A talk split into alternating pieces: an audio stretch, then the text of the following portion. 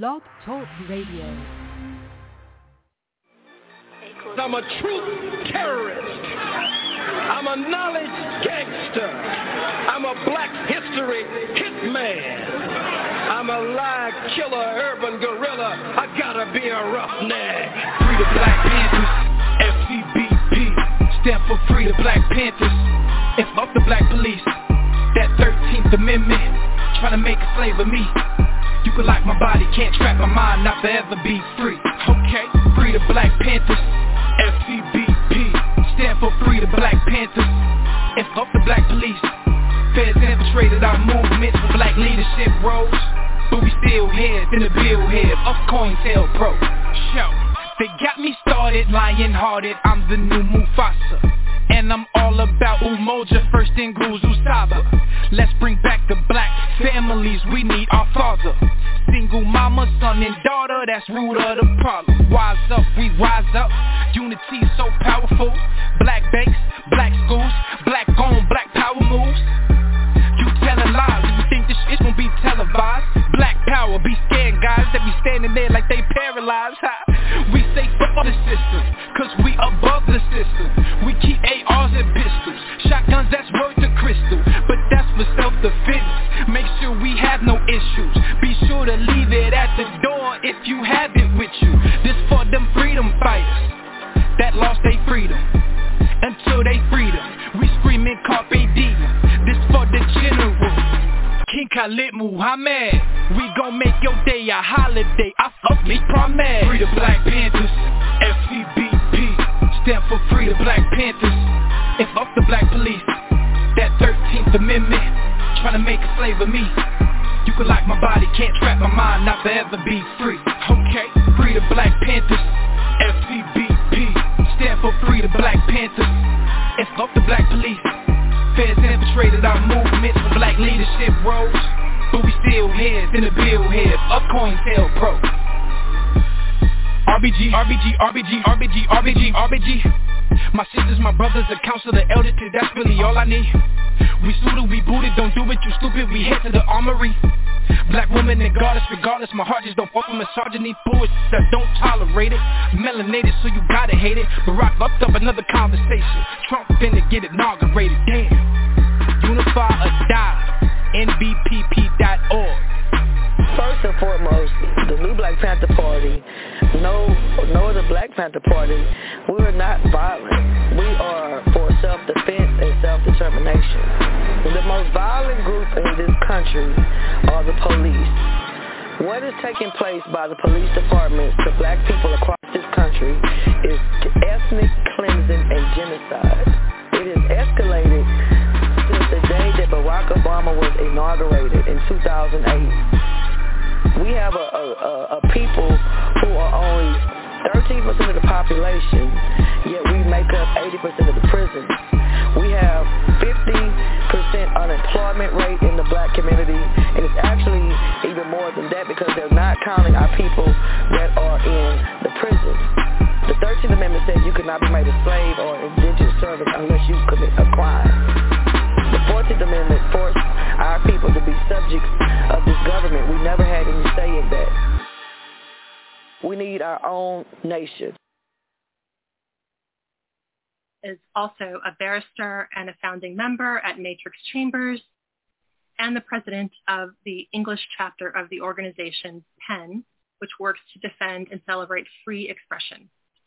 In addition to his academic work and publications, Professor Sands maintains an extensive and accomplished practice in general international law and has appeared before many international courts, including the International Court of Justice, the European Court of Justice, the World Trade Organization Dispute Settlement System, the International Tribunal for the Law of the Sea, the International Criminal Court, and the Special Court for Sierra Leone, among others.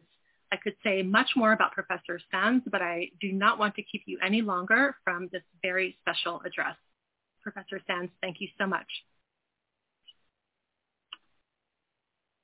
Thank you, Chantal, and thank you, Judge Robinson, and thank you, the American Society, and all the organisers of this really important conference, which I'm happy and very privileged to be a part of. I've been asked to address contemporary systemic racism as a legacy of historic enslavement and the extent to which it breaches international law and gives rise to a right to reparations. We all know these are complex and painful matters, and they touch each and every one of us, and they give rise, I think, to a personal responsibility to engage. I've been, as Chantal mentioned, very privileged to be involved in matters of international law across 4 decades now. I have to say, on the basis of my own observations and experience, I have come to the view that racism against black people has been and continues to be endemic in the current international order. I see that, for example, on the website of the International Criminal Court. All 30 cases of indictments involve black men from Africa, a group of human beings who do not have a monopoly on international crime. I see it amongst my colleagues in legal practice. So few of my co-counsel in international litigation are black. Across 15 years as an arbitrator in dozens of investor-state disputes involving different countries, and I've got to say, I say this with a deep sense of embarrassment, I have never once sat with a co-arbitrator who is black. While I'm not in a position to say with any degree of certainty how this situation has come to be, intuitively it seems to me that it cannot be entirely disconnected from the legacy of enslavement. Let me go even further. It's really only relatively recently that I have truly started to reflect on all these matters. I grew up in a country, Britain, in which my education bypassed matters of slavery, colonialism and race more or less entirely. As a schoolboy, I remained unaware of such matters. Classes at school offered a particular account of British colonialism. Preparing this lecture in our attic, I found my old school history book from 1973 and read once again the chapter which was wistfully entitled Sunset on the Empires. On India, for example, we were taught about Britain's last viceroy, a remarkable man, the book told us, a man who compared favourably to the new leadership of Mahatma Gandhi, and I kid you not, and I quote, wizened, bony, almost monkey-like, a leader with cheap spectacles, a vegetarian, a pacifist. On the end of empire, we were taught the relationship between colonizer and colonized could be understood as being akin to the relationship of parent and child, one in which the parent never admits that the child is quite grown up, the child rebelliously insists that it is, the child usually gets its way in the end and learns, sometimes painfully, by its own mistakes. That's a quotation, not me speaking. Matters did not improve markedly at university, I now realize, with the benefit of hindsight. My teachers of international law were very marvellous in many ways, but they were all white men. Some had been retained to give advice to newly independent countries of Africa, somehow leaving the suggestion that this might be an aspect of our social function going forward if we entered the world of international law. When did the scales really start to fall from my eyes? It was a gradual process, but it's only relatively recently that I think I've come fully to see the world as it really is. In 2010, I was retained to advise the government of Mauritius on litigation to recover a part of its territory, the Chagos Archipelago, that it considered to have been unlawfully dismembered by the British government in violation of the principles of self-determination and territorial integrity. In the course of that engagement, I learned firsthand the fate of a community known as the Chagossians, the 2,000 or so inhabitants of the islands, many of whom were descendants of enslaved people brought in from Mozambique and other parts of Africa. Every single one of them was removed from their homes in their islands between 1968 and 1973, and they were transported to Mauritius, the Seychelles, or Crawley, a town on the southern outskirts of London. The matter reached the International Court of Justice a couple of years ago, following a request for an advisory opinion from the General Assembly on whether the decolonisation of Mauritius had been completed in accordance with international law. In preparing our arguments for the court, the oral hearings, we did think it was of the utmost importance that the judges must hear directly from the Chagossians, and so witness testimony was provided by Madame Lisby Elysée. She was 20 years old when she was forcibly removed from her home and island in the spring of 1973. She recalled in our statement to the court, being told to leave at short notice, boarding a ship in the dark in terrible conditions, We were like animals and slaves in that ship, she told the judges of the International Court just a couple of years ago. How terrible, I'm sure everyone felt, that a descendant of enslaved people was describing her own treatment as though she too was enslaved. The British government defended itself. It offered words of apology for its shameful actions, but nothing more. The British arguments failed. The court determined the separation of Chagos was unlawful, that Chagos was and had always been a part of Mauritius and still is today. In May 2019, the General Assembly adopted the opinion and ordered the United Kingdom to leave Chagos by November 2019. It recognized the right of the Chagossians to return. After the vote at the General Assembly, which Britain lost, as the New York Times put it, in an embarrassing fashion, the British ambassador took the floor and she dissembled. Britain remained committed to self-determination, she said, if not for Mauritius or the Chagossians, then most certainly for the inhabitants of another distant colonial possession. In her words, as she said, no dialogue on sovereignty until the Falkland Islanders so wish. And as I listened to her, I thought, what is the difference between the 2,000 Falkland Islanders, the islanders of the Malvinas, entitled to the right of self-determination, and the 2,000 Chagossians who are not? There is no escape from the one obvious distinguishing feature of the two communities. One community is white, the other community is black.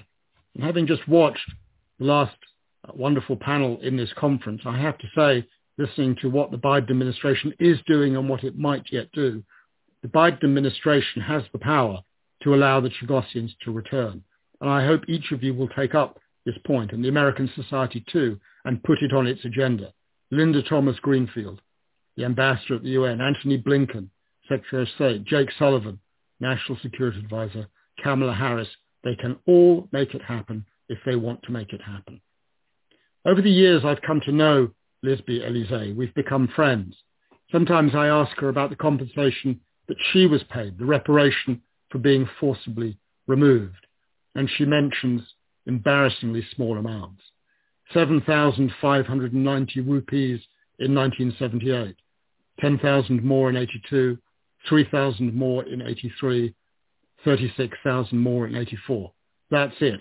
What's the sum in British pounds sterling? 3,600, about $5,000. The compensation for the loss of a home, a livelihood, a life.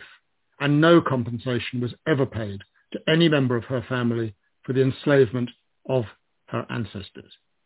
But compensation was paid to those who owned her enslaved forebears when slavery was prohibited on the islands of Chagos by the British.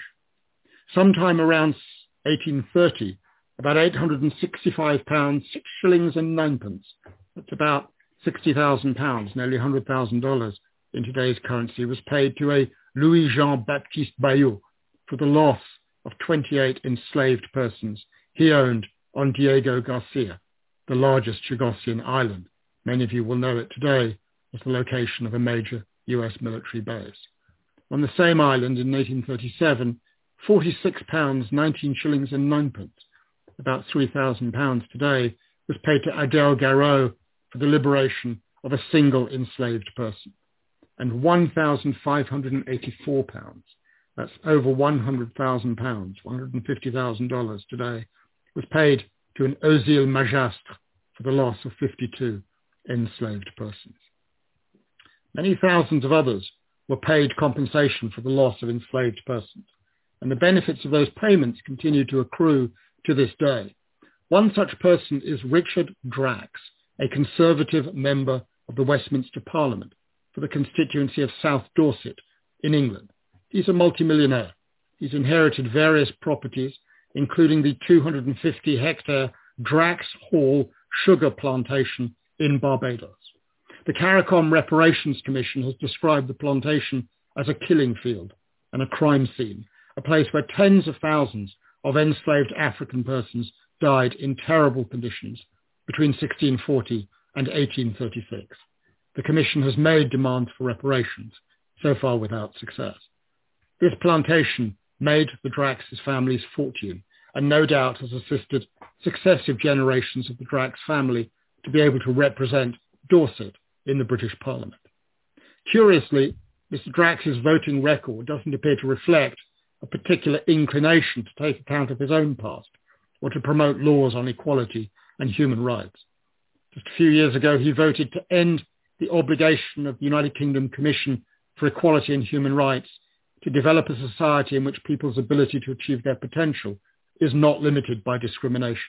In 1998, he voted to repeal the Human Rights Act. In the wake of the Black Lives Matter protests last year, he published an editorial in his local newspaper, the Dorset Echo, deploring the wave of intolerance that supposedly swept Britain following the abhorrent killing of George Floyd. The need to respect issues of discrimination, he wrote, must not undermine our way of life. Madame Elysée of Chagos and Mr. Drax of Dorset have rather different ways of life. She has not benefited from any reparation in relation to her forebears' enslavement. Meanwhile, he benefits not only from the accrued wealth through slave labour, but also from the substantial sum, nearly £300,000 in today's values, that his family was paid as reparation for the loss of 189 enslaved persons back in 1836. This reality reflects the lives of many others. In Britain, where I live and from where I'm speaking this evening, nearly half of all Afro-Caribbean families live in poverty, compared with 1 in 5 white households. Young black men in Britain are twice as likely as other people to die from the use of force by police officers. Yet as recently as March 2021, just a few weeks ago, the report of the United Kingdom government's Commission on Race and Ethnic Disparities, commissioned by this Conservative government, simply glossed over these disparities. The preface, written by its chair, asserted that the British experience, and I say this with deep embarrassment, and I quote, speaks to the slave period not only being about profit and suffering, but how culturally African people transform themselves into a remodeled African Britain, end of quote. In a way, the history of Drax's family mirrors a larger narrative of how enslavement led to an intergenerational transmission of unjust enrichment and unjust impoverishment, one that has lasted over 2 centuries and has been facilitated by consensus in some parts of society to accept inequity as a given. Unsurprisingly, such factors have perpetuated social hierarchies along racial lines. In the US, data from historical census records indicates that white populations in places that relied more heavily on slave labor experienced better social and economic outcomes than white population in places that relied less on slave labor. Another study, combining census data with sociological surveys, reports that whites who live in counties which had high concentrations of slaves in 1860 tend to be more conservative and express colder feelings towards African Americans than whites who live elsewhere in the American South still today. It may be reasonable to conclude that dismantling the legal apparatus of slavery has not eliminated the racial attitudes that accompany, justify, and solidify what one academic has called the unjust, deeply institutionalized, ongoing intergenerational reproduction of whites' wealth, power, and privilege. As many of you will know, these matters are addressed in the literature. Books like The New Jim Crow, Michelle Alexander's remarkable work on racial discrimination's impact on mass incarceration. With increasing recognition of the extent to which such systemic racism is rooted in historic enslavement, calls for redress understandably grow louder. There have been attempts at reparation, whether monetary or symbolic, in many countries over the years, but with only limited success. In 1865, during the American Civil War, a wartime order indicated that all freed slaves would be compensated with 40 acres and a mule, but that was later reversed. The idea of reparations was raised at the 2001 UN World Conference Against Racism in Durban, but it was left out of the final declaration. That merely noted that, and I quote, the transatlantic slave trade was among the major sources and manifestations of racism, racial discrimination, but no remedy was broached. Mauritius itself constituted a Truth and Justice Commission in 2009 to make an assessment of the consequences of slavery and indenture labour during the colonial period up to the present. That government's commission recommended the government seek funding from historical slave trading nations, such as the United Kingdom and France, for the rehabilitation and reconstruction of communities and settlements where slave descendants are in the majority. But those recommendations are yet to be acted upon. Historic injustices on this scale across continents, affecting hundreds of millions of human beings, are too complex to be dealt with by the institutions of any single country. The UN Special Rapporteur on Contemporary Forms of Racism, Professor Tendai Achume, and what a pleasure it has been to just listen to you just now, Professor, observed in her 2019 report that slavery and colonialism were global projects and reparations for both require global intervention. But UN member states should create a platform devoted to the serious consideration of reparations. Such an international platform would serve the useful function of offering a historic record, clarifying what happened and what have been the consequences, and it could also reach factual and then legal conclusions as to how those consequences might best be addressed. A global Truth and Reconciliation Commission could be one way to address this need. Such commissions are grounded in law, but unlike adjudicatory bodies, may walk the intersecting lines of law, justice, and reconciliation. Another alternative mechanism could be an international fact-finding mission like the recent UN investigative mechanism on Myanmar, which could offer assistance to bodies like the International Court of Justice or the Permanent Court of Arbitration. I'm counsel for the Gambia in the case against Myanmar involving the mistreatment of the Rohingya, and but for that reports of the UN investigative mechanism, it would have been much more difficult to mount a case. Whatever path is taken, it seems to me that three factors at least are going to have to be addressed. And I suppose I'm speaking here in part as an international litigator. First, it will be necessary to establish a causal link between historic enslavement and contemporary racism. Second, it will be necessary to tie such a causal connection to a violation of international law, giving rise to an obligation to make reparation, irrespective of whether the original act, enslavement, was internationally unlawful when it occurred. And third, to the extent that a legal obligation arises, it will be necessary to determine whom, to whom, from whom, and in what manner reparations might fall to be paid. Some will say that existing international legal principles are inadequate to deal with the challenges. Law is insufficiently decolonized, imaginative, or robust. I disagree. The law does offer a route. The question is more one of a political will. And it's to these points that I now turn. So let's begin with the key question of causality. Is there a link between historic enslavement and contemporary racism? The Committee on the Elimination of Racial Discrimination, which oversees the implementation of the 1965 Convention, considers that there is. Its General Recommendation 34 noted that racism and structural discrimination against people of African descent, rooted in the infamous regime of slavery, are evident in the situations of inequality affecting them. The committee's conclusion is consistent with the view of the working group of experts on people of African descent, which has made annual visits to many multiracial countries that were involved in enslavement or the transatlantic slave trade. In the report from its most recent country visit, for example, Peru, the working group has noted the significant decline in the socioeconomic status of Afro-Peruvians despite broader economic developments in that country. Such conclusions indicate a connection between historic enslavement and contemporary racism. So let's reflect on various aspects of that connection. How does one begin to identify the indicia of causality? Let's start with money and wealth.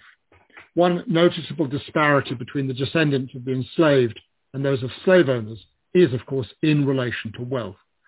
The Drax family's current wealth is constructed on the foundations of the unpaid and later on underpaid labor of persons of African descent. The intergenerational wealth benefits to white communities can also be indirect. In the US, demographic projections indicate that millions of white Americans are descendants of those whites who received millions of acres of public lands allocated by the government during the era of slavery.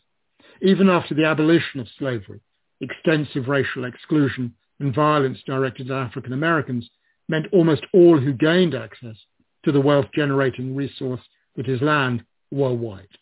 Numerous studies suggest that nearly 50 million white Americans may be descendants of families who benefited in this way. Relatedly, racially restrictive covenants of the early 20th century barred the sale of property to African Americans. This, coupled with predatory lending practices and redlining, effectively denied property ownership to black communities. There are other ways, too, in which white communities limited the ability of black communities to retain property and pass it on to future generations. Just a few weeks ago, I listened to a remarkable episode of Unfinished, Deep South, a very affecting podcast, I have to say, that tells the story of Isadore Banks, a wealthy African-American farmer who was lynched in 1954. Mr. Banks had owned more than 1,000 acres of land along the Arkansas Delta until his rights disappeared immediately in the period following his death. Similarly, there's plenty of evidence that in other countries, such as Brazil and Peru, the inability to obtain official titles to land has resulted in generational losses of property owned by black communities. Far from being ameliorated, there's ample academic research to suggest that these and other historic financial disadvantages have been entrenched and deepened by current economic policies. As one writer has put it in relation to matters monetary, the real legacy of slavery is not black deficits, but white racism. I turn to slavery and health. Access to healthcare is another indicator of racial disparities. Access to preventative healthcare has long been shown to be linked to social class, leading to higher morbidity rates among black populations. Even independent of income, race can have a devastating impact on the quality of diagnosis and treatment. Studies show that a slavery-era stereotype of black people's supposed higher pain threshold is associated with undertreatment for pain, and that this may be one of the causes of higher black maternal mortality rates in the United States. Incredibly, as recently as 2016, a study by the US National Academy of Sciences reported that 29% of white first-year American medical students thought that black people's blood coagulates more quickly than white people's, and 21% believed that black people have stronger immune systems. The Academy found a link between such misperceptions and inadequate preventive care and inferior treatment. And of course, not surprisingly, in these difficult times, the current COVID-19 crisis appears to have had a disproportionately negative impact on black communities. In its 2020 report, the UN Working Group of Experts notes that measures have not been taken to counteract the foreseeable risk to persons of African descent, despite existing inequalities in health. At this point, the data remains limited, but where available, it is deeply troubling. In the US, African Americans have experienced triple the rate of infection and nearly 5 times the rate of hospitalization and 2x the rate of death compared with white Americans. In the United Kingdom, people of African descent were at least 4 times more likely to die of COVID-19 than white people. In both countries, triaging and do not resuscitate orders are said to have been inappropriately used in the case of people of African descent. I turn to slavery and trauma. In addition to physical health, there is growing evidence as to the psychological and mental health impacts of living through racism. Intergenerational trauma is a subject I'm keenly interested in. I opened my book, East West Street, with a quote from 2 Hungarian psychoanalysts, Maria Torok and Nicholas Abraham. "What haunts," they wrote, "are not the dead, but the gaps left within us by the secrets of others." And I think these words are equally pertinent to the subject of this important conference. Psychological studies have confirmed that experiencing or witnessing racial discrimination or violence causes trauma and anxiety disorders. Recent research is showing that such trauma can also affect descendants of those who experienced the event firsthand at a psychobiological level. domestic violence victims, Holocaust survivors, and descendants of the enslaved are groups in which transgenerational effects are beginning to be understood. Epigenetics, the study of how behavior and environment can cause changes that affect the way our genes work, is also a growing field. And there's scientific evidence to suggest that poor conditions and stress, especially prenatal stress, endured by enslaved people may have had an impact on their bodies and those of their children, inherited in turn by their descendants today. To avoid engagement with the consequences of trauma is to risk generations of black people paying the physical and mental health price for the ill treatment of their forebears. Turn to slavery and justice. In recent years, much attention has been given to the evidence that black people face significantly harsher outcomes in the criminal justice system of most multiracial countries. This is described, as I've already mentioned, in Alexander's The New Jim Crow. Despite a justice system that is supposed to be colorblind, African Americans disproportionately find themselves in prison and later as ex-offenders with restricted access to social welfare and even the right to vote. In Alexander's words, mass incarceration in the United States acts as a comprehensive and well-disguised system of racialized social control that functions in a manner strikingly similar to Jim Crow. Slavery-era stereotypes of criminality and aggression often lurk behind profiling and custodial violence suffered by black individuals at the hands of law enforcement. One need only think of George Floyd, and inform heightened degrees of guilt and harsher sentences. The situation recalls the state-sponsored violence and unfair judicial practices that controlled enslaved populations and in due course victimized black communities after enslavement's formal end. The legacy of slavery appears also to have influenced education. As in the case of my own schooling, it's plain that the educational curriculum in many modern multiracial nations fails adequately to address these countries' role in colonization, enslavement, and the slave trade, or the impacts on persons of African descent. Equally, textbooks fail to mention black achievements and contribution to the modern nation. This is in some cases made worse by the perpetuation of certain racial stereotypes.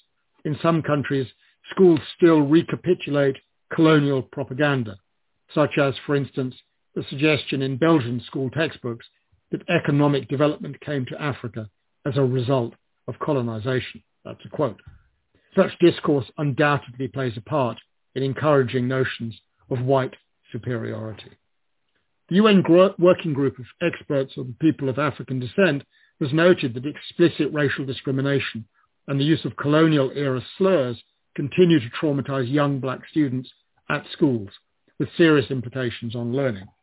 Stereotypes about black students' scholastic ability leads to discriminatory assessments and poor quality career and higher education guidance.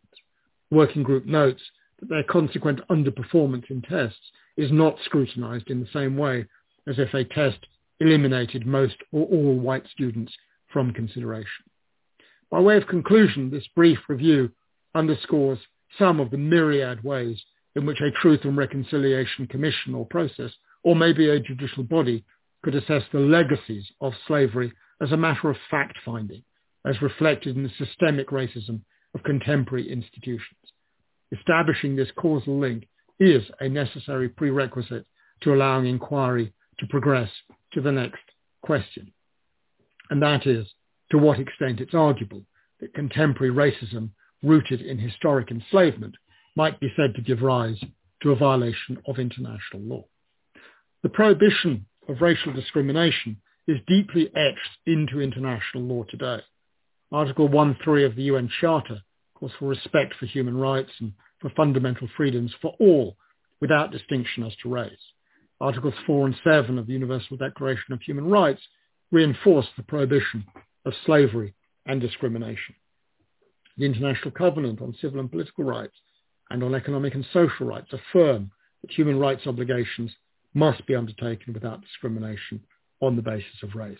And of course, we have the Convention for the Elimination of All Forms of Racial Discrimination. Arguably, the conditions of life created and perpetuated by systemic racism violate other human rights. disproportionate rates of detention and custodial injury of black people, and countless instances of excessive force used by law enforcement may be said to violate the right to life and prohibitions on torture or arbitrary detention, as well as the right to equality before courts, all rights guaranteed by the ICCPR and, in my view, by general international law. Systemic racism has resulted in deep-rooted social inequalities that violate other rights, including the right to work, adequate standards of living, physical and mental health, and education, all guaranteed by the ICESCR.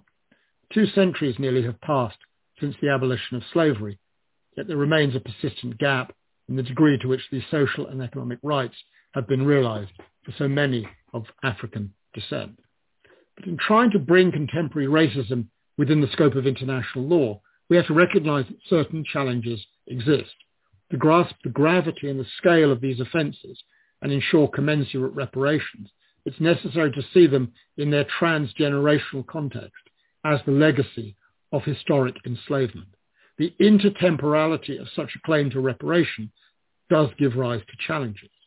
Can today's consequences of historic acts in relation to enslavement engage a liability for reparation, irrespective of whether the original act was unlawful at the time of its occurrence? The conventional view holds that the international consensus against slavery emerged only in the 19th century, leading to a rule of customary law by about 1885. In the 20th century, the prohibition has come to be recognized as jus cogens, and thus for a large part of the period during which transatlantic slavery took place, it was not explicitly unlawful at national or international levels. And judges faced with the issue will have to address whether the later consequences of enslavement in the form of systemic racism can be considered to violate international law. A number of considerations may here be pertinent. To begin, there continues to be discussion as to whether the norm against slavery might have emerged in international law even before its formal establishment in all countries. One view posits that although not yet a rule of custom, transatlantic slavery violated general principles of international law as derived from the vast majority of national, regional, and communitarian legal systems of the period. But that view is not widely shared.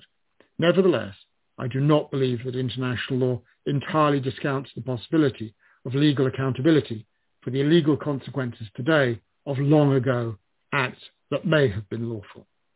A truth commission or court facing the issue of reparations may view enslavement and consequent systemic racism as a continuing violation of international law. The key factor distinguishing this claim for reparations is that neither the wrongful act itself nor its harmful consequences are discrete events that occurred or were completed at some moment in the past. If contemporary racism is indeed a direct legacy of enslavement, the wrong itself may be said to continue long beyond the date of its formal abolition, if its impact on the lives of black people is indeed reinforced with every passing generation, it appears that the consequences continue to be felt to this day. Article 14 of the ILC's Articles on the Responsibility of States for Internationally Wrongful Acts, recognized by the General Assembly to be reflective of custom, states that the breach of an international obligation requiring a state to prevent a given event occurs when the event occurs and extends over the entire period during which the event occurs, continues, and remains not in conformity with that obligation. An example of such continuing wrong is stated as being the maintenance in effect of legislation incompatible with the state's international obligations. While these ILC articles don't directly address the implication when the event commences prior to the coming into force of the rule against it, national and international courts have considered the matter.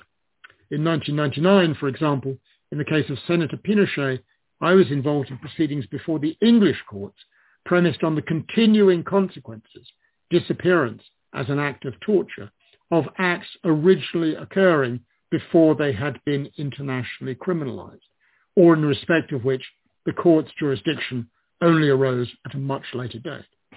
The Special Court for Sierra Leone prosecuted crimes of forced marriage despite the incidents having initially occurred prior to the time period covered by the court statute, as they were continuing crimes, ongoing during the indictment period.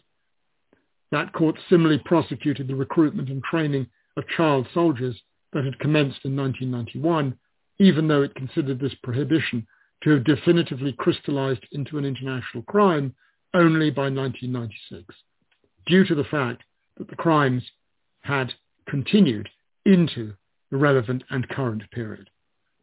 The extraordinary chambers in the courts of Cambodia, too, in prosecuting a joint criminal enterprise, considered certain acts of planning and devising that occurred prior to the beginning of its temporal jurisdiction, since it concluded it would be unnatural to break up such a protracted and complex transaction, as it is only intelligible if all of its components are considered together.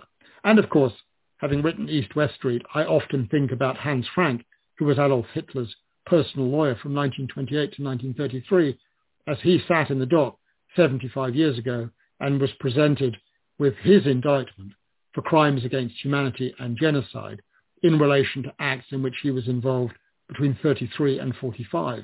Those two crimes were only invented in 1945. In a similar vein, an adjudicating body could address systemic racism rooted in enslavement, irrespective of having originated prior to formal legal prohibitions against enslavement, in my view. Moreover, I think there may exist a moral imperative compelling states to agree upon the retroactive application of contemporary international law to cover the present-day consequences of an act such as this, which, irrespective of its legality at the time, shocks the conscience today. That's sort of the Nuremberg principle. In international law, the rule against retroactivity cannot be said to have been applied with absolute consistency in the face of acts considered to be of serious scale and gravity. Nuremberg and the tribunals for the ex-Yugoslavia and Rwanda were all created after the fact and prosecuted mass atrocities on the basis of statutes codified after the occurrence of these crimes. Slavery has been perceived as a crime of similar gravity, at least from the 20th century onwards. In 1933, for instance, Raphael Lemkin, the remarkable Polish lawyer who coined the term genocide, sought to establish its gravity by likening to slavery as an offence universally punishable due to humane principles. And of course, more recently, slavery has been characterised as a crime against humanity. The emphasis in adjudicating such crimes has been as much upon a doctrinal basis in law as upon a growing moral consensus against the acts that occurred and possibly also their continuing effects. As Henry Simpson, the then US Secretary of War, put it, the Nuremberg Tribunal's coming into being was not a trick of the law, it was the massed, angered forces of common humanity. In the 1975 resolution of the Institut de Droit International on intertemporality confirmed that states have the power to determine by common consent the temporal sphere of application of norms. If there is a political will to mobilize the law to address the transgenerational consequences of enslavement in the form of contemporary systemic racism, there should also be a way to do it. Even if a court or truth commission were to find the intertemporal issue difficult to surmount, there is always, of course, the doctrine of unjust enrichment, Mr. Drax, which exists in many domestic legal systems and is considered by some to be a general principle of international law. This too can offer another avenue. The principle applies where conduct may not be internationally wrongful as such, but nevertheless leads to one entity being enriched at another's expense in a way that the law regards as unjust. Restoring a part of the continuing unjust gains of the beneficiaries of slavery and systemic racism, as quantified by reference, for example, to contemporary racial wage gaps or historical profits, may restore some disadvantages, even if more comprehensive moral reparations remain lacking. This is, however, an incomplete solution, and there is the danger, as some have noted, that it would reduce the grossest of human rights violations to an outstanding bill for services. For this reason, perhaps, the approach ought only to be entertained in conjunction with the other approaches to the resolution of historic and continuing injustices. Turn to the third part of my analysis. If a truth commission or court were to find that a breach of international law had occurred, it would have to address this third element, namely the nature of reparations owed. Under customary international law, it's long established that where an illegal act occurs, a right to reparations follows. In 1928, the Permanent Court of International Justice made clear that reparation must, as far as possible, wipe out all the consequences of the illegal act and re-establish the situation which would, in all probability, have existed if that act had not been committed. The codification of the law of state responsibility adopts this approach, allowing reparation to encompass restitution, compensation, and satisfaction in the form of an acknowledgement of the breach, an expression of regret, a formal apology. To this, the UN Basic Principles and Guidelines on the Right to a Remedy and Reparation for Victims of Gross Violations of International Human Rights Law adds, as a best practice, some form of rehabilitation. Insofar as restitution is concerned, the long-running and continuing nature of the harms makes it difficult to envisage the situation that would have existed but for the practice of enslavement and consequent systemic racism. The first step may involve institutional reform within multiracial nations to account for the needs of African descent populations, with specific attention to issues like social welfare, and reform of laws to make them fit for purpose by undoing the legacies of historical racial discrimination. In Britain, in the kind discussions of Windrush, this is a very real issue right now. And it may also be necessary for these states to actively counteract racial stereotyping and ensure that public discourse regarding the history of enslavement and colonization is more complete and accurate. Allocating funds for research, bias training, awareness programs could go some way towards achieving these ends. I've read with interest the CARICOM 10-point plan for reparatory justice, which sets out a number of ideas for the steps that former slave trading nations may be required to take. It calls for European governments whose nations were responsible for enslavement and a further 100 years of racial apartheid to invest in health, education, technology, and cultural institutions of the Caribbean countries to which they forcibly transported the enslaved. In addition, states may find themselves in the position of having to pay compensation to their African descent population for the extent of injuries that restitution cannot repair. This could be proportionate to the current wage gap between white and black populations, a gap that was estimated at $154,000 per year between median black and white families in the United States in 2016. And it may also be necessary to compensate black people for the costs attached to being the targets of racial oppression, including the dramatic loss of time and energy from having to cope with discrimination, damage to health, and harm to families and communities over the course of generations. Institutional reform and monetary compensation can never fully account for the lived experience of racism and disadvantage. States will also surely be called upon to consider principles of rehabilitation for the descendants of enslaved communities. For instance, the provision of medical and psychological care, as well as legal and social services, to help combat the extensive mental health impacts of racial discrimination. And finally, it will surely be necessary to offer some formal manner of recognition or apology for the continuing scourge of contemporary racism and the fact of its being linked to historic enslavement. So I turn to some brief conclusions. The path to reparations is long and it undulates. Most countries have done little to engage with their own historic wrongs or their continuing effects in our times. External prompting is needed, including by international efforts, to place a spotlight on past wrongdoings. I think in this way, international law can and does have an important role to play. This is particularly the case in my own country, Britain, as its colonial past continues to haunt, with greater focus placed on the country's role in the abolition of slavery than in its application over centuries.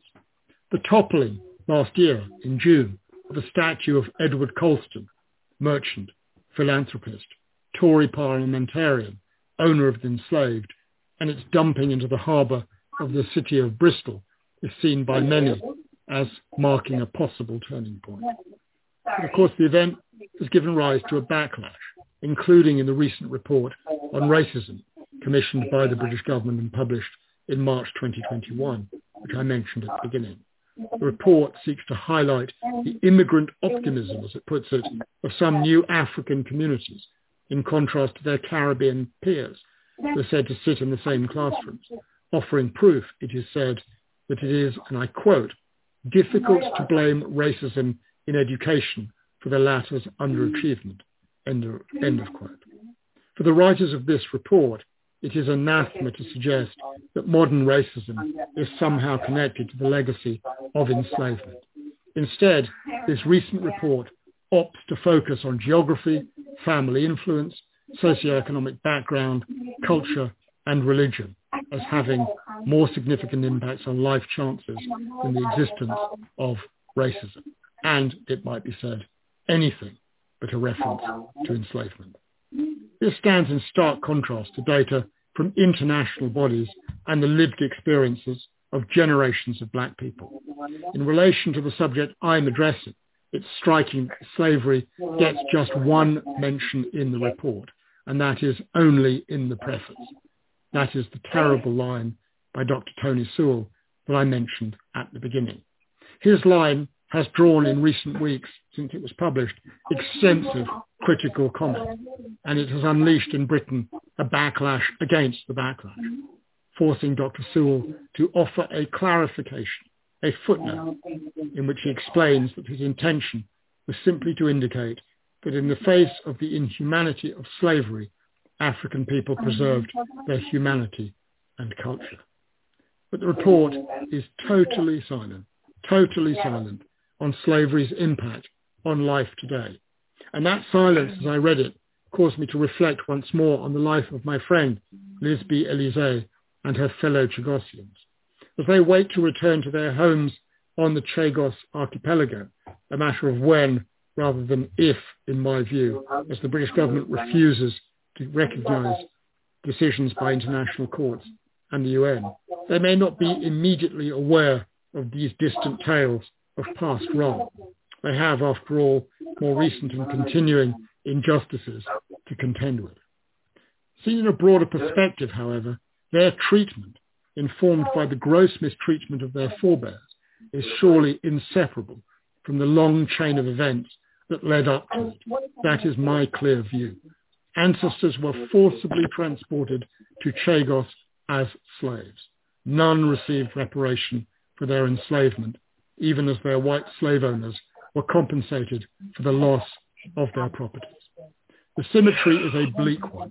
A Chagossian community that was forcibly removed from homes, followed by the payment of meager compensation as their lands were repurposed for Western defense purposes. And yet, as ever more thought is given to the subject of this conference, which seems to me so very timely, new possibilities do emerge, with international law potentially playing a pivotal role. 10 years ago, when I first started to work on the Chagos case, I remember a meeting at the US Department of State when I was told by decent folk that the legal arguments that I and Mauritius were hoping to make were hopeless. It turned out that they were not hopeless. They were right, and they succeeded, with the judges of the International Court, including Judge Robinson.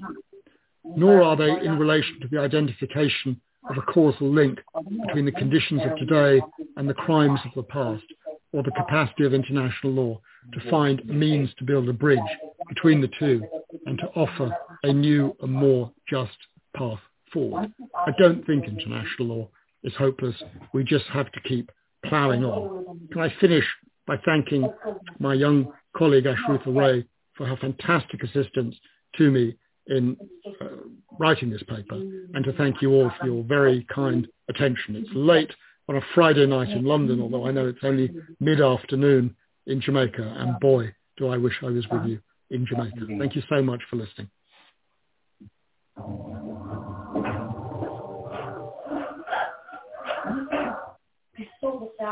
Thank you so much, Professor Sands, for that thought-provoking address. That was truly wonderful, and thank you so much. We are going to move to a brief break. We're going to take 5 minutes, and we'll meet back here at 17 past the hour. We will hear concluding remarks and final observations from Judge Patrick Robinson. Thank you again for that address, and thank all of you as well for being here with us. See you shortly.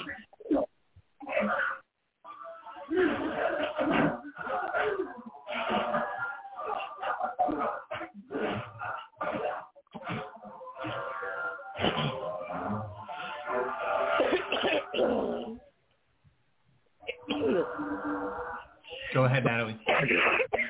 Greetings once again to everyone joining us for the final session in our two-day symposium on reparations under international law for the enslavement of African persons in the Americas and in the Caribbean.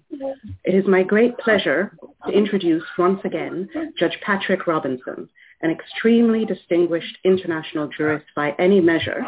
He is a pioneer, a model, and a mentor for generations of international lawyers from the Caribbean, like me, and lawyers of African descent around the world. Judge Robinson is currently serving his second consecutive term as honorary president of the American Society of International Law. It is in this capacity that he has conceived of and convened and driven this symposium, drawing together scholars and practitioners from practically every continent to join in these 2 days of analysis, debate, and discussion. It is therefore only fitting that our final presenter will be Judge Robinson himself.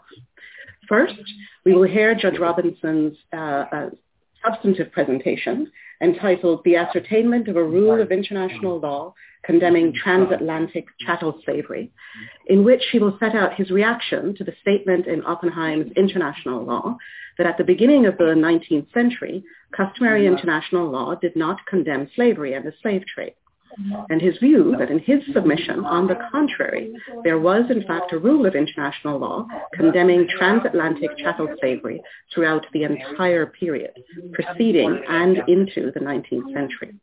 Judge Robinson will then close the symposium with final remarks.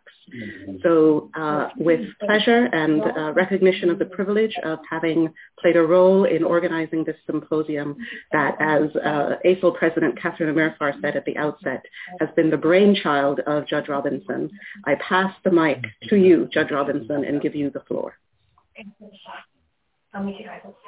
Thank you very much, Natalie. Ladies and gentlemen, the well-known 8th and 9th edition of Oppenheim's International Law, Volume 1, Peace, addressed the question whether customary international law condemned slavery. The 9th edition corrects the omission in the 8th of a reference to the historical period to which its conclusion relates. And this is what the 8th edition said. It was difficult to say that customary international law condemns the institution of slavery and the traffic in slaves. The time dimension is of the greatest importance in an analysis of the wrongfulness of transatlantic chattel slavery. Notwithstanding the correction, Oppenheim's analysis in the 9th edition is cursory and lacking in depth. The 9th edition simply states that, and I quote, at the beginning of the 19th century, customary international law did not condemn the institution of slavery and the traffic in slaves. It arrives at this conclusion without carrying out any examination of state practice prior to the beginning of the 19th century. Such an examination is necessary if one is to determine whether customary international law condemned slavery, whether at the beginning of the 19th century or indeed at any other time. Ladies and gentlemen, the first task in examining whether customary international law condemned slavery at the beginning of the 19th century is to isolate precisely the subject matter of the inquiry. The concern is not with slavery simplicity, but rather with transatlantic chattel slavery. It is the chattelization of West Africans through transatlantic slavery that is the subject matter of the inquiry. The failure to distinguish transatlantic chattel slavery from other forms of slavery undermines the conclusion arrived at by the 9th edition. The incidence of transatlantic chattel slavery, which stripped West Africans of their personhood, were as unknown to West Africa as they were to England. Indeed, it is very likely that they did not exist in Europe. Now, there were many forms of servile labor in Europe and in West Africa, but they did not rise to the level of transatlantic chattel slavery, which was different not only in degree but in kind. In the early days of chattel slavery, and even before that time, there existed the practice that a person captured in battle became a slave of the victor. And for this, you can see the submission of Counsel Mr. Wallace in the Somerset judgment that I will refer to later. He said, the right of a conqueror was absolute in England and in Africa. That kind of slavery was totally different from transatlantic slavery. Although the view has been expressed that the Ottoman Empire had a system of chattel slavery,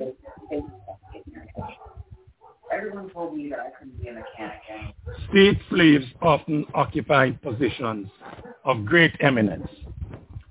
Thus, the Turkish Sultan Suleiman the Magnificent, the legislator, made Ibrahim Pasha, who had been captured and was a state slave, the Grand Vizier, rather like a prime minister of the Ottoman Empire after he had converted from Christianity to Islam.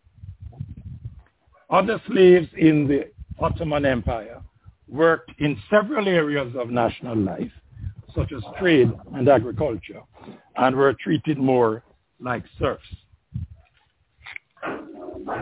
And as Noah Whitman has stated in her paper, servile labor in Africa was also akin to serfdom in Europe. And I cannot resist telling you this little story from Nora's paper, which illustrates the difference between African slave society and transatlantic chattel slavery. A master requested the Banamba in Mali to provide him with millet. The elder spokesman of the Banamba slave told the master that the millet belonged to them, saying, "We will not sell it today. We have given you the part that belongs to you, because you are our master. But you shall not get more until the next harvest." Ladies and gentlemen, I cannot imagine any enslaved person in the Americas or the Caribbean daring to address a slave owner in that way. Now, the 9th edition would have to be clear as to what constituted the international wrong of transatlantic chattel slavery. The essential feature of a chattel is that it is movable property, in contradistinction to land or other forms of real property. And the movability of West Africans was very evident in the process of their chattelization that had 6 phases. They were transported or moved from West Africa against their will to the Americas and the Caribbean, a distance of some 5,000 miles. And it is their treatment as property or things that explains why they could be moved about so readily and over such long distances. The chattelization of West Africans through enslavement commenced in West Africa on their capture and sale, followed by their forced trek to and detention in slave castles, their transportation packed like sardines in the hulls of ships for a voyage of thousands of miles to the Americas, their sale as slaves there, and finally their unpaid labor on plantations for years. It may have been a blessing in disguise that the average life of a West African, after being sent to work on the plantations, was no more than 7 years. Ladies and gentlemen, every phase of transatlantic chattel slavery was wrongful conduct. It was not the sale of West Africans in the Americas and the Caribbean that made them chattel slaves. They were chattelized into enslavement upon their capture and sale in West Africa, and continued to be chattelized through every phase, leading to their brutal treatment on the plantations in the Americas and the Caribbean. Had the 9th edition examined state practice, it would have found material on the basis of which it could conclude that chattel slavery was not permitted in England, and quite likely also in France and other European countries.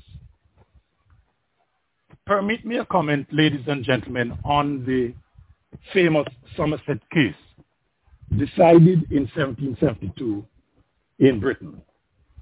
Mr. Somerset was enslaved in Virginia to Mr. Stewart. Mr. Stewart took him to England. He escaped. Mr. Somerset was recaptured, and Mr. Stewart had him detained on a ship to be transported to Jamaica to be sold as a slave.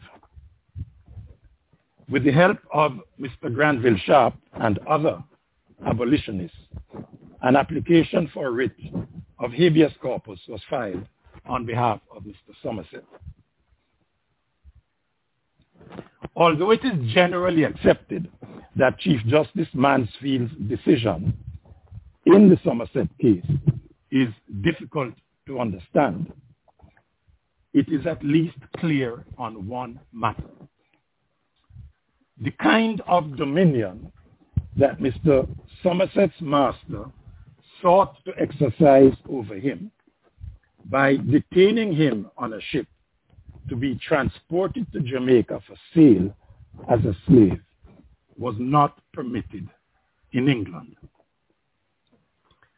Now, Chief Justice Mansfield's decision must be confined to the two relatively narrow issues that he faced. Did Mr. Stewart have the right to detain Mr. Somerset on the ship?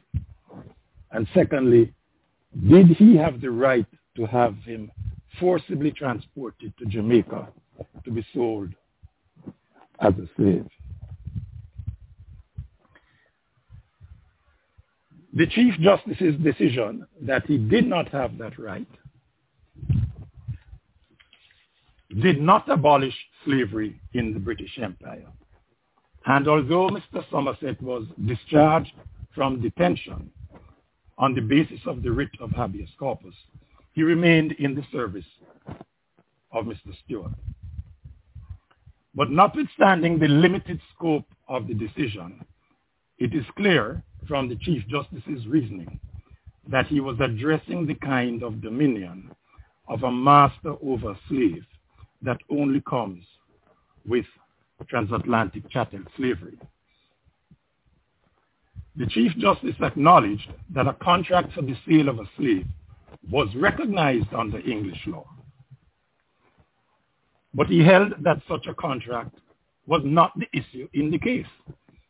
Rather, he reasoned that the person of the slave himself is immediately the object of the inquiry, and that made a material difference. Mr. Stewart, he said, advances no claim on contract. He rests his whole demand on the right to the Negro as slave. The Chief Justice paid particular attention to the return on the writ, which included the statement that the laws of Jamaica and Virginia authorized the sale of slaves on the basis that they were chattels. So that for the Chief Justice, the only question was whether the cause on the return was sufficient, whether it provided a sufficient basis in English law for the action taken by Mr. Stewart.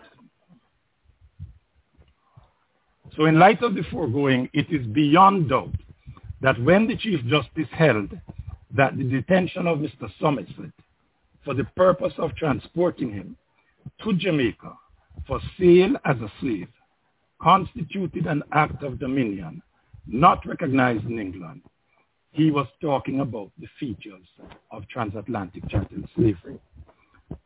And in my view, Somerset's case is also good law for the distinction between slavish servitude that was permitted on English soil and transatlantic chattel slavery that was not permitted. That the wrongfulness of chattel slavery is determined by the law of the place where enslavement occurred finds support in the Chief Justice's holding that so high an act of dominion must be recognized by the law of the country where it is used. Had the 9th edition examined state practice in West Africa, it would have found that there was no such law in that region. To borrow the well-known mantra from the earlier English case of Cartwright, in which Mr. Cartwright scourged his Russian slave, it may be asserted that just as the English air was too pure for slaves to breathe, so was the West African air in relation to transatlantic chattel slavery. In other words, the West African air was as intolerant of transatlantic chattel slavery as the English air. It is agreed by scholars that Somerset's case was an early conflict of laws case. Thus, the court was principally concerned with a choice between the law that England applied to Virginia or to Jamaica as colonies and the law that is applied in the metropole. And admittedly, it was not a public international law case. But one cannot help but notice the total absence in the case of any reference to the place where the transaction leading to Mr. Somerset's enslavement took place, that is, West Africa. Now, ladies and gentlemen, given that England and more than likely other European states did not permit chattel slavery on their soil, the 9th edition should have examined state practice not only in Africa, but also in other parts of the world, such as Asia, where transatlantic chattel slavery was also unknown, and determine whether it was permitted. European practice alone cannot provide a basis for the conclusion that transatlantic chattel slavery was not permitted by customary international law at the beginning of the 19th century. A determination as to whether transatlantic chattel slavery was wrongful under customary international law at the time it was carried out is therefore flawed if it is confined to an examination of European practice. The ninth edition would also have to consider what constitutes evidence of the absence of a law permitting chattel slavery in West Africa. The report of Somerset's case shows that the lawyers devoted a lot of attention to the question whether trover, that is an action to recover property taken from its owner, would lie for taking a Negro slave.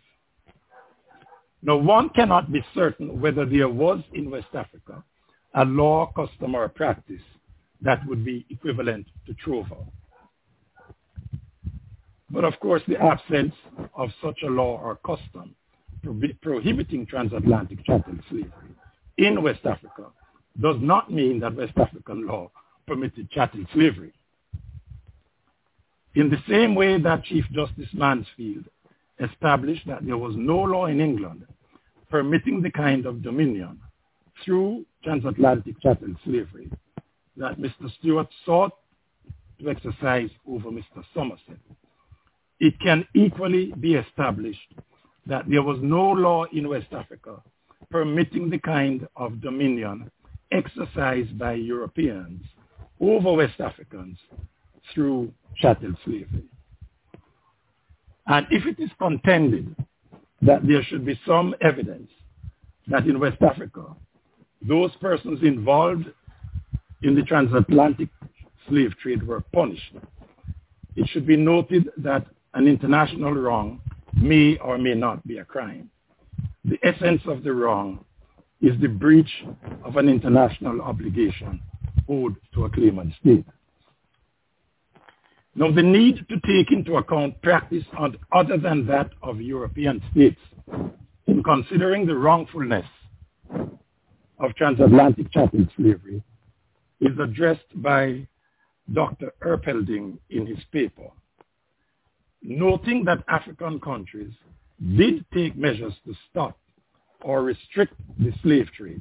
He argues that such African negative attitudes towards transatlantic chattel slavery might cast doubt on the legality of mass deportations resulting in the depopulation of whole regions.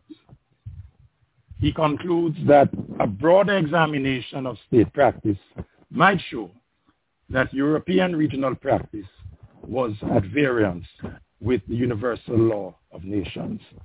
He believes that this question requires further analysis. Ladies and gentlemen, in West Africa, there was strong antipathy and resistance to transatlantic chattel slavery. Yes, there was complicity by West Africans, but the resistance in West Africa to the practice of chattel slavery contradicted the argument about complicity. The phenomenon of resistance has a special significance. Europeans and others argue that West Africans were complicit in transatlantic chattel slavery, apparently to suggest that that complicity wiped out any international wrong that was committed by that practice. But as a matter of fact, resistance, the very opposite of complicity, was intense and unrelenting. The Oba, the King of Benin, 1504 to 1550, actively opposed the capture and enslavement of his people and seized slave ships. One may also refer to the letter of King Alfonso of the Congo in 1526 to his Portuguese counterpart, stating that it is our will that the kingdoms of Congo there should not be any trade in slaves, nor market for slaves. This resistance to transatlantic chattel slavery became even more pronounced in the reign of King Alvaro of the Congo, 1567, 1587. He sent his officials to Lisbon in 1568 to conduct an inquest into illegal Portuguese trading in the ports. And we also can refer to Queen Nzinga of Angola, 1583 to 1663. During her reign of 37 years, she became famous for fighting Portuguese enslavement of her people. A statue now stands in her honor in her country. In 1720, the King of Guinea obstructed European traders and killed the middlemen who were captured. And evidence can be provided not only of resistance in West Africa, but also in the Middle Passage, in which there were numerous revolts, as well as in the Americas and the Caribbean. There were more slave revolts in Jamaica than in any other British colony, including the 13 in what is now the United States of America. And as we know, resistance in Haiti was so strong that in 1804, the French colonial government was overthrown, and Haiti became the first black republic. And as Nora Whitman has pointed out in her paper, from the early 16th century on, an African militia patrolled the Gulf of Guinea and attacked European slave vessels. And she states that there was also resistance by various chiefs and kings, and that up to the mid-18th century, not a single year passed without groups of Africans in permanent rebellion attacking some slave vessel. Now, ladies and gentlemen, it is appropriate to cite resistance in countries outside Africa because transatlantic chattel slavery, as I stated, had several stages, including the Middle Passage and forced and free labor in the Americas and the Caribbean. Now, quite apart from the evidence showing resistance from contemporaneous African rulers opposed to transatlantic chattel slavery, resistance from individual West Africans, whether inside or outside Africa, serves to inform understandings of the practice of the states involved. In sum, the resistance of African rulers and their West African people may be seen as a West African resistance to transatlantic chattel slavery, sufficient not only to rebut the argument about African collaboration, but also to show that that kind of slavery was not permitted in the region.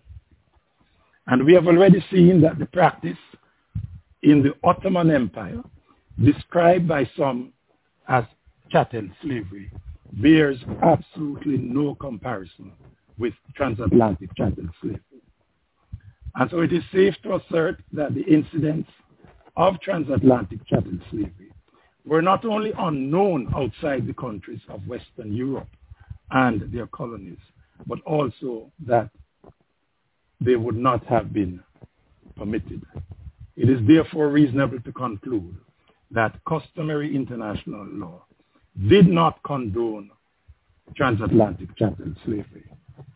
And this conclusion is buttressed by the acknowledgement of the signatories of the 1815 Vienna Declaration, and here I quote, that the commerce known by the name of slave trade has been considered by just and enlightened men of all ages as repugnant to the principles of humanity and universal morality.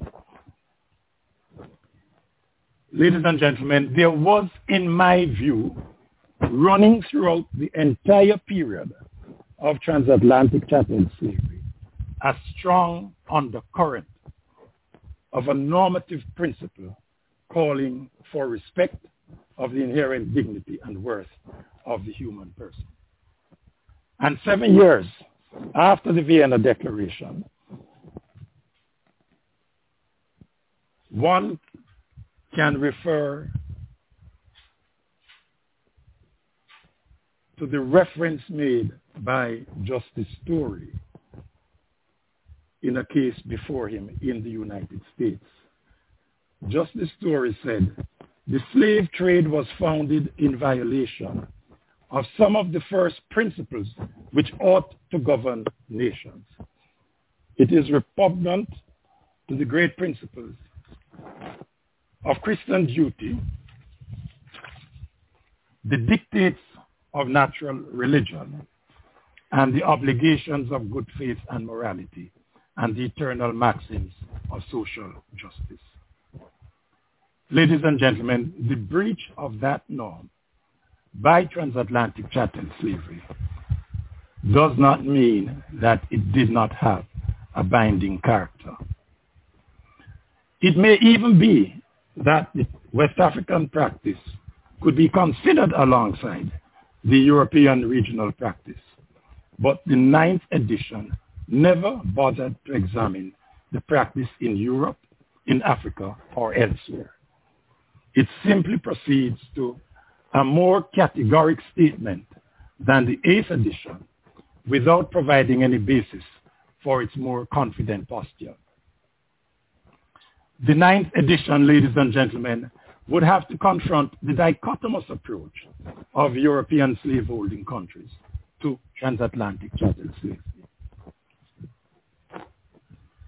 Its features or incidents were not permitted in the metropolitan countries, but were allowed in the colonies. But if the practice of chattel slavery was, as a matter of international law, wrongful conduct, a slave-holding state could not invoke its domestic law as justification for its breach of international law. Article 3 of the ILC's Articles on State Responsibility states that the characterization of state conduct as wrongful is governed by international law, and that characterization is not affected by the characterization of the same conduct as lawful by domestic law. Now, the question arises whether this rule would have been applicable in the period of transatlantic chattel slavery.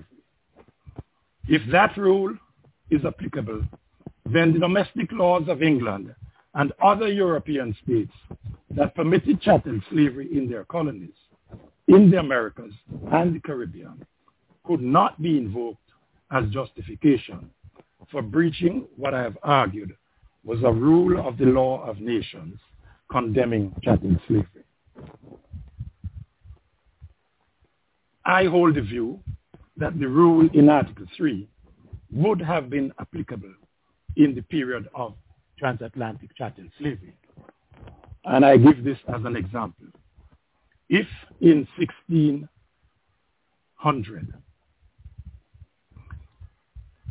a state had laws that allowed for or condoned the mistreatment of ambassadors in its country, and an ambassador was mistreated, that state could not invoke its domestic law as justification for what would be a breach of one of the oldest rules of customary international law, that is the inviolability of the person of an ambassador. Transatlantic chattel slavery commenced about 1450, when the first West African was transported to the Americas, and ended in 1888 when the enslaved in Brazil were emancipated, a period of almost 4.5 centuries. The global sweep that is involved in the 9th edition's brief analysis is inappropriate for a consideration of the wrongfulness of transatlantic chattel slavery under customary international law. And it seems to me that the contention that that law did not condemn slavery at the beginning of the 19th century must surely require an examination of customary law at various periods. For example, 1450 to 1550, 1550 to 1650, 1650 to 1750, and 1750 to 1888. And so although this symposium does include a presentation that was global in scope, it did have other presentations devoted to an analysis of international law at various periods in transatlantic chattel slavery. In conclusion, ladies and gentlemen, there is evidence that at the beginning of the 19th century, customary international law did condemn the institution of transatlantic chattel slavery. In fact, as the symposium has shown, customary international law condemned the institution of transatlantic chattel slavery from its very beginning. That concludes my presentation on that subject, ladies and gentlemen. And since the organizers have been unkind to me, I have been presented with a double role, and I must now move, with your permission and patience, into my closing remarks. And I want to begin by saying how grateful I am for all the presentations. Every presentation was interesting and helpful in understanding transatlantic chattel slavery and explaining why it was conduct that was not permitted by international law at the time it was carried out. The presentations and the discussion were of a very high caliber. My thanks to Professor Hilary Beckles for his two presentations,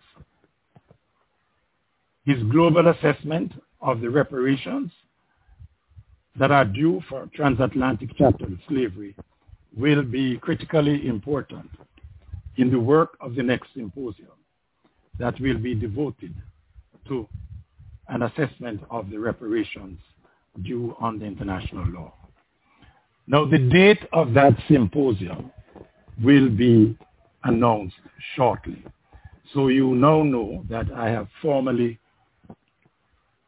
told you that there will be another symposium specifically devoted to the assessment of reparations that are due under international law for transatlantic chattel slavery. And Sir Hilary's presentation on the quantification of reparations shows precisely how difficult it will be to determine reparations that are due under international law.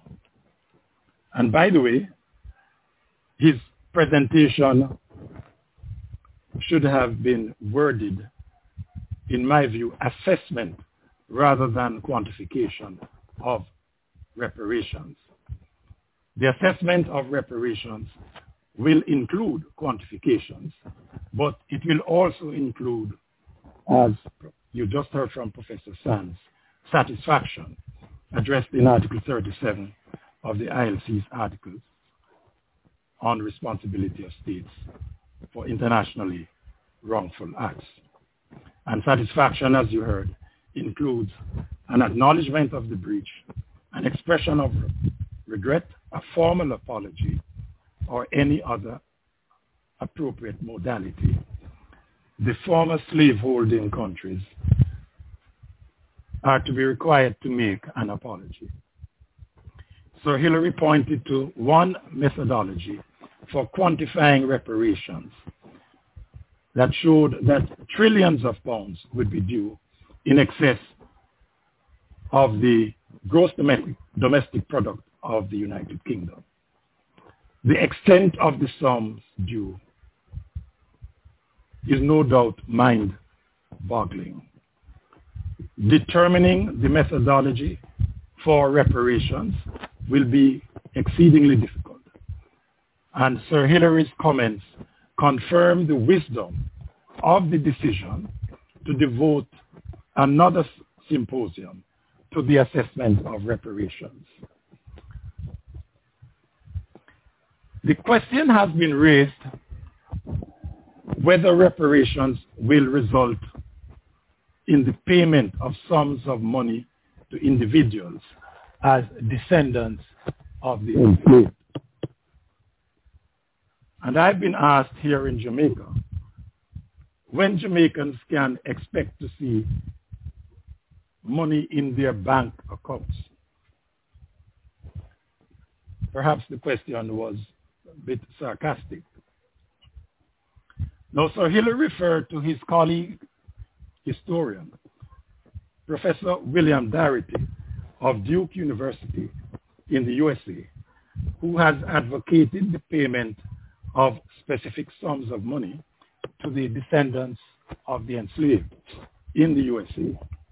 I have read Professor Darity's article entitled 40 Acres and a Mule in the 21st Century. I appreciate the article very much. However, I am personally not in favor of reparations taking that form. At any rate, not for the descendants of the enslaved in the Caribbean. Those enslaved and their descendants have suffered immensely from transatlantic chattel slavery in terms of their education, their health, their personal development, and more generally, their economic well-being. The sums resulting from reparations should, in my view, be applied to promote the development of the descendants of the enslaved and the countries in which they live. They should be used to build schools, universities, hospitals, and used in any other way that would promote personal and national development. I do not, of course, rule out the payment of monies in countries where that would be more feasible, like the United States, though I would still believe that the preferred course would be to apply the reparation sums to the development of particular communities that have been adversely affected by the consequences of transatlantic chattel slavery. In Nora Whitman's presentation, she stressed the difference between servile labor and transatlantic chattel slavery.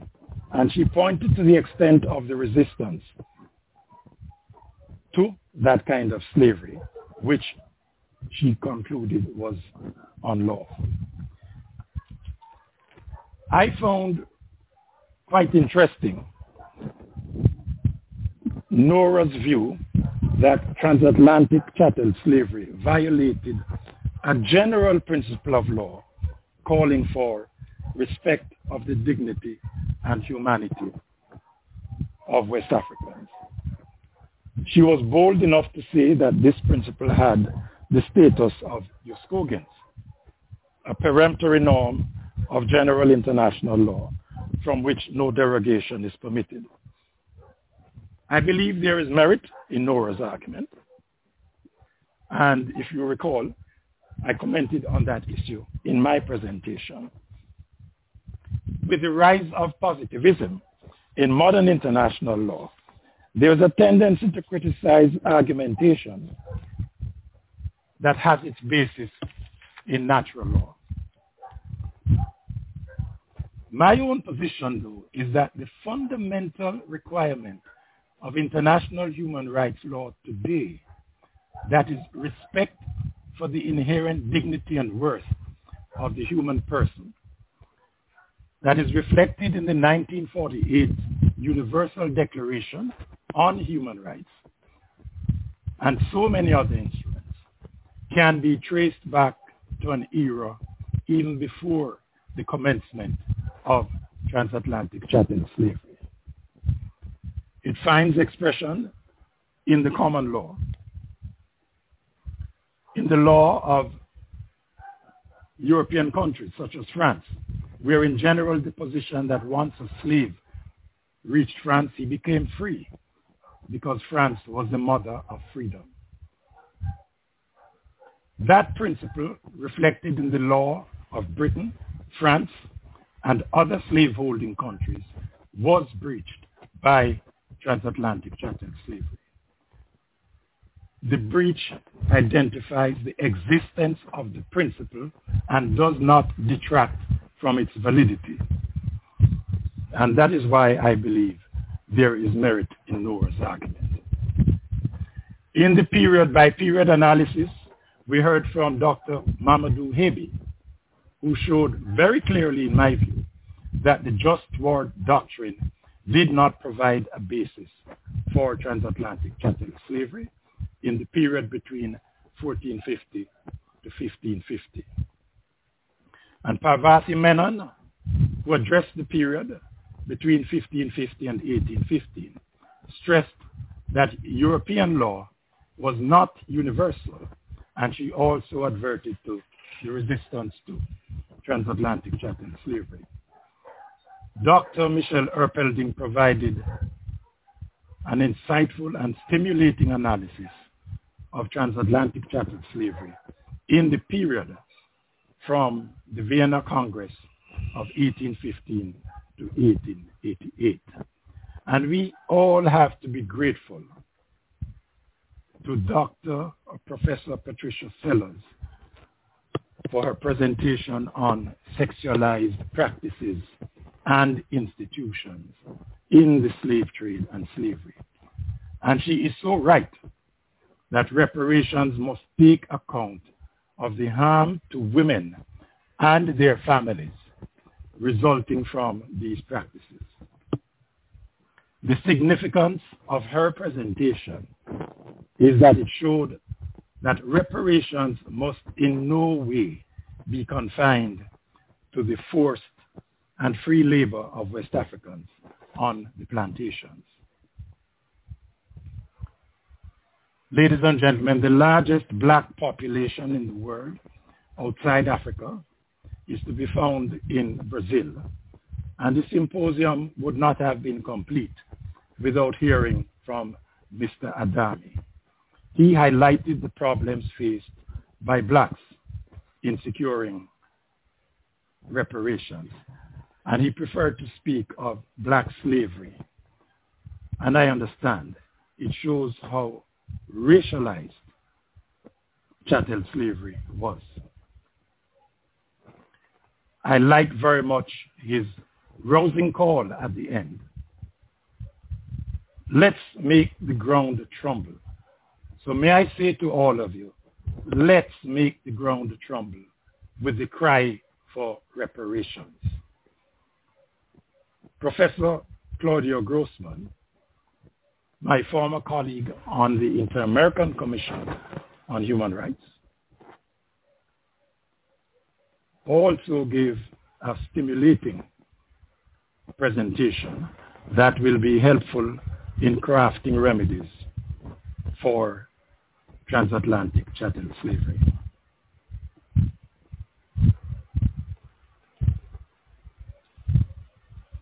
I am especially grateful for the presentations on contemporary dimensions of transatlantic chattel slavery, the present-day consequences of which stare us daily in the face.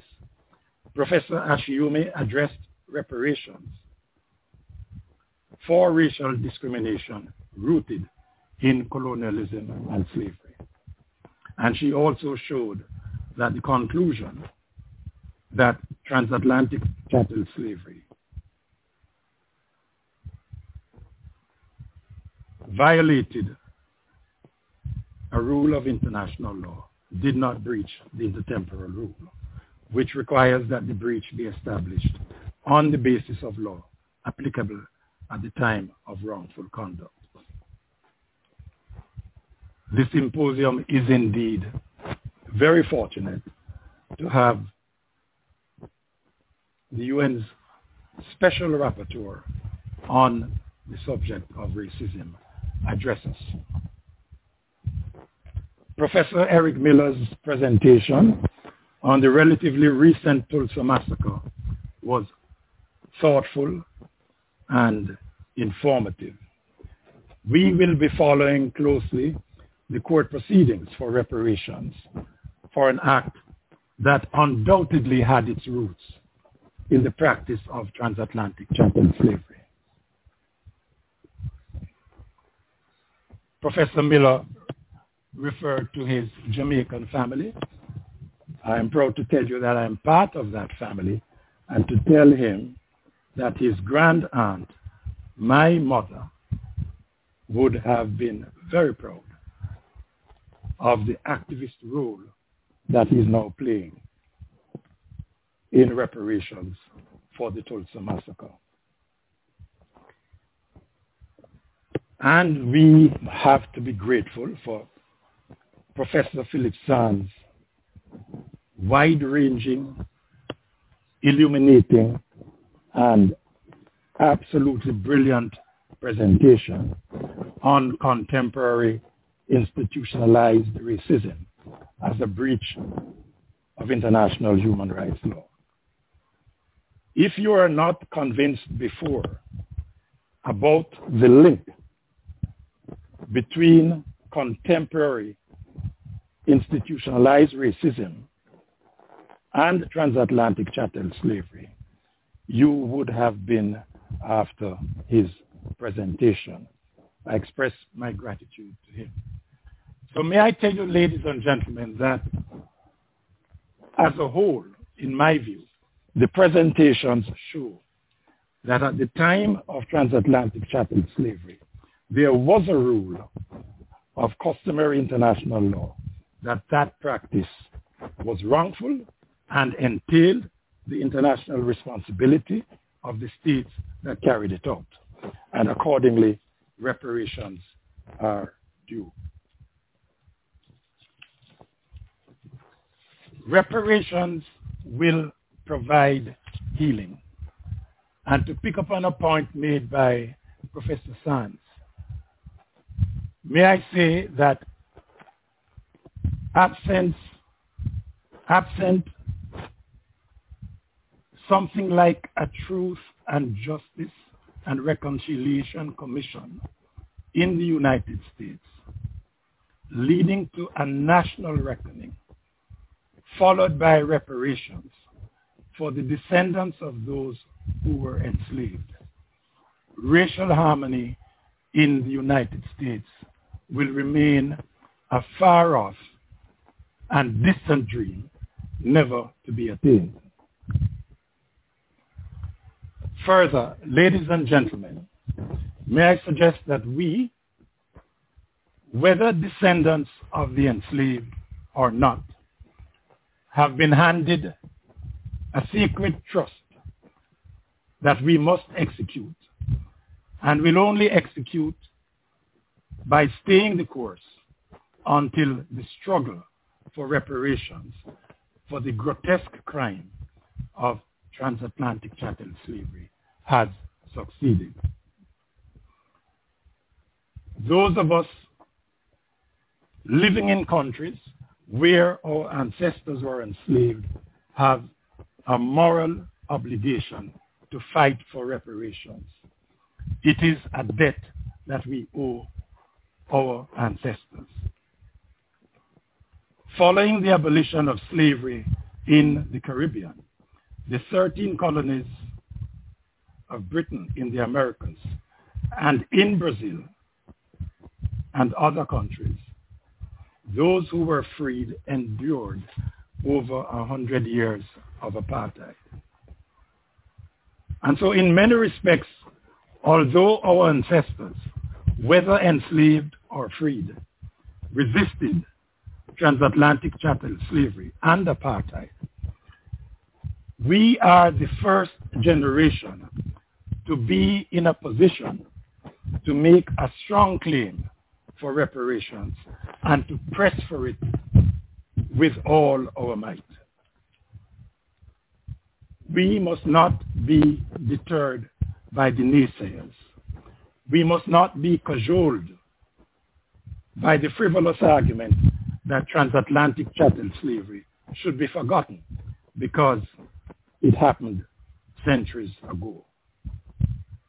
The powerful presentations on contemporary racism as a legacy of chattel slavery by Professors Ashiume and Sands contradict flatly that way of thinking. In my view, a settlement is needed on the reparations issue. That settlement must, however, proceed on the basis of an acknowledgement that transatlantic chattel slavery was wrongful conduct. The power imbalance between Caribbean countries and former slaveholding countries should not be allowed to stand in the way of the quest for reparations. The power imbalance between slave owners and the enslaved did not prevent them from, as the great Jamaican singer Berry Hammond said, putting up resistance. May I say thanks to all those who have worked so hard to make the symposium the success it has been. May I extend my gratitude to Victoria Mutual Building Society and the Gleaner RGR for their sponsorship. And a special thanks to the American Society of International Law for agreeing to my proposal as its honorary president to convene this symposium. And in that regard, thanks to President Amir Farr, to Natalie Reed, and Professor Shantel Thomas. And thanks also to the University of the West Indies for collaborating with the American Society of International Law. And in that regard, a special thanks to the Vice Chancellor, Sir Hilary Beckers, and Professor Vereen Shepherd for their role in support of the symposium. And thanks to all of you who have joined in. And finally, may I ask you to be on the lookout for the date of the follow-up symposium that will address reparations under international law for transatlantic chattel slavery. Thank you very much, ladies and gentlemen. Goodbye.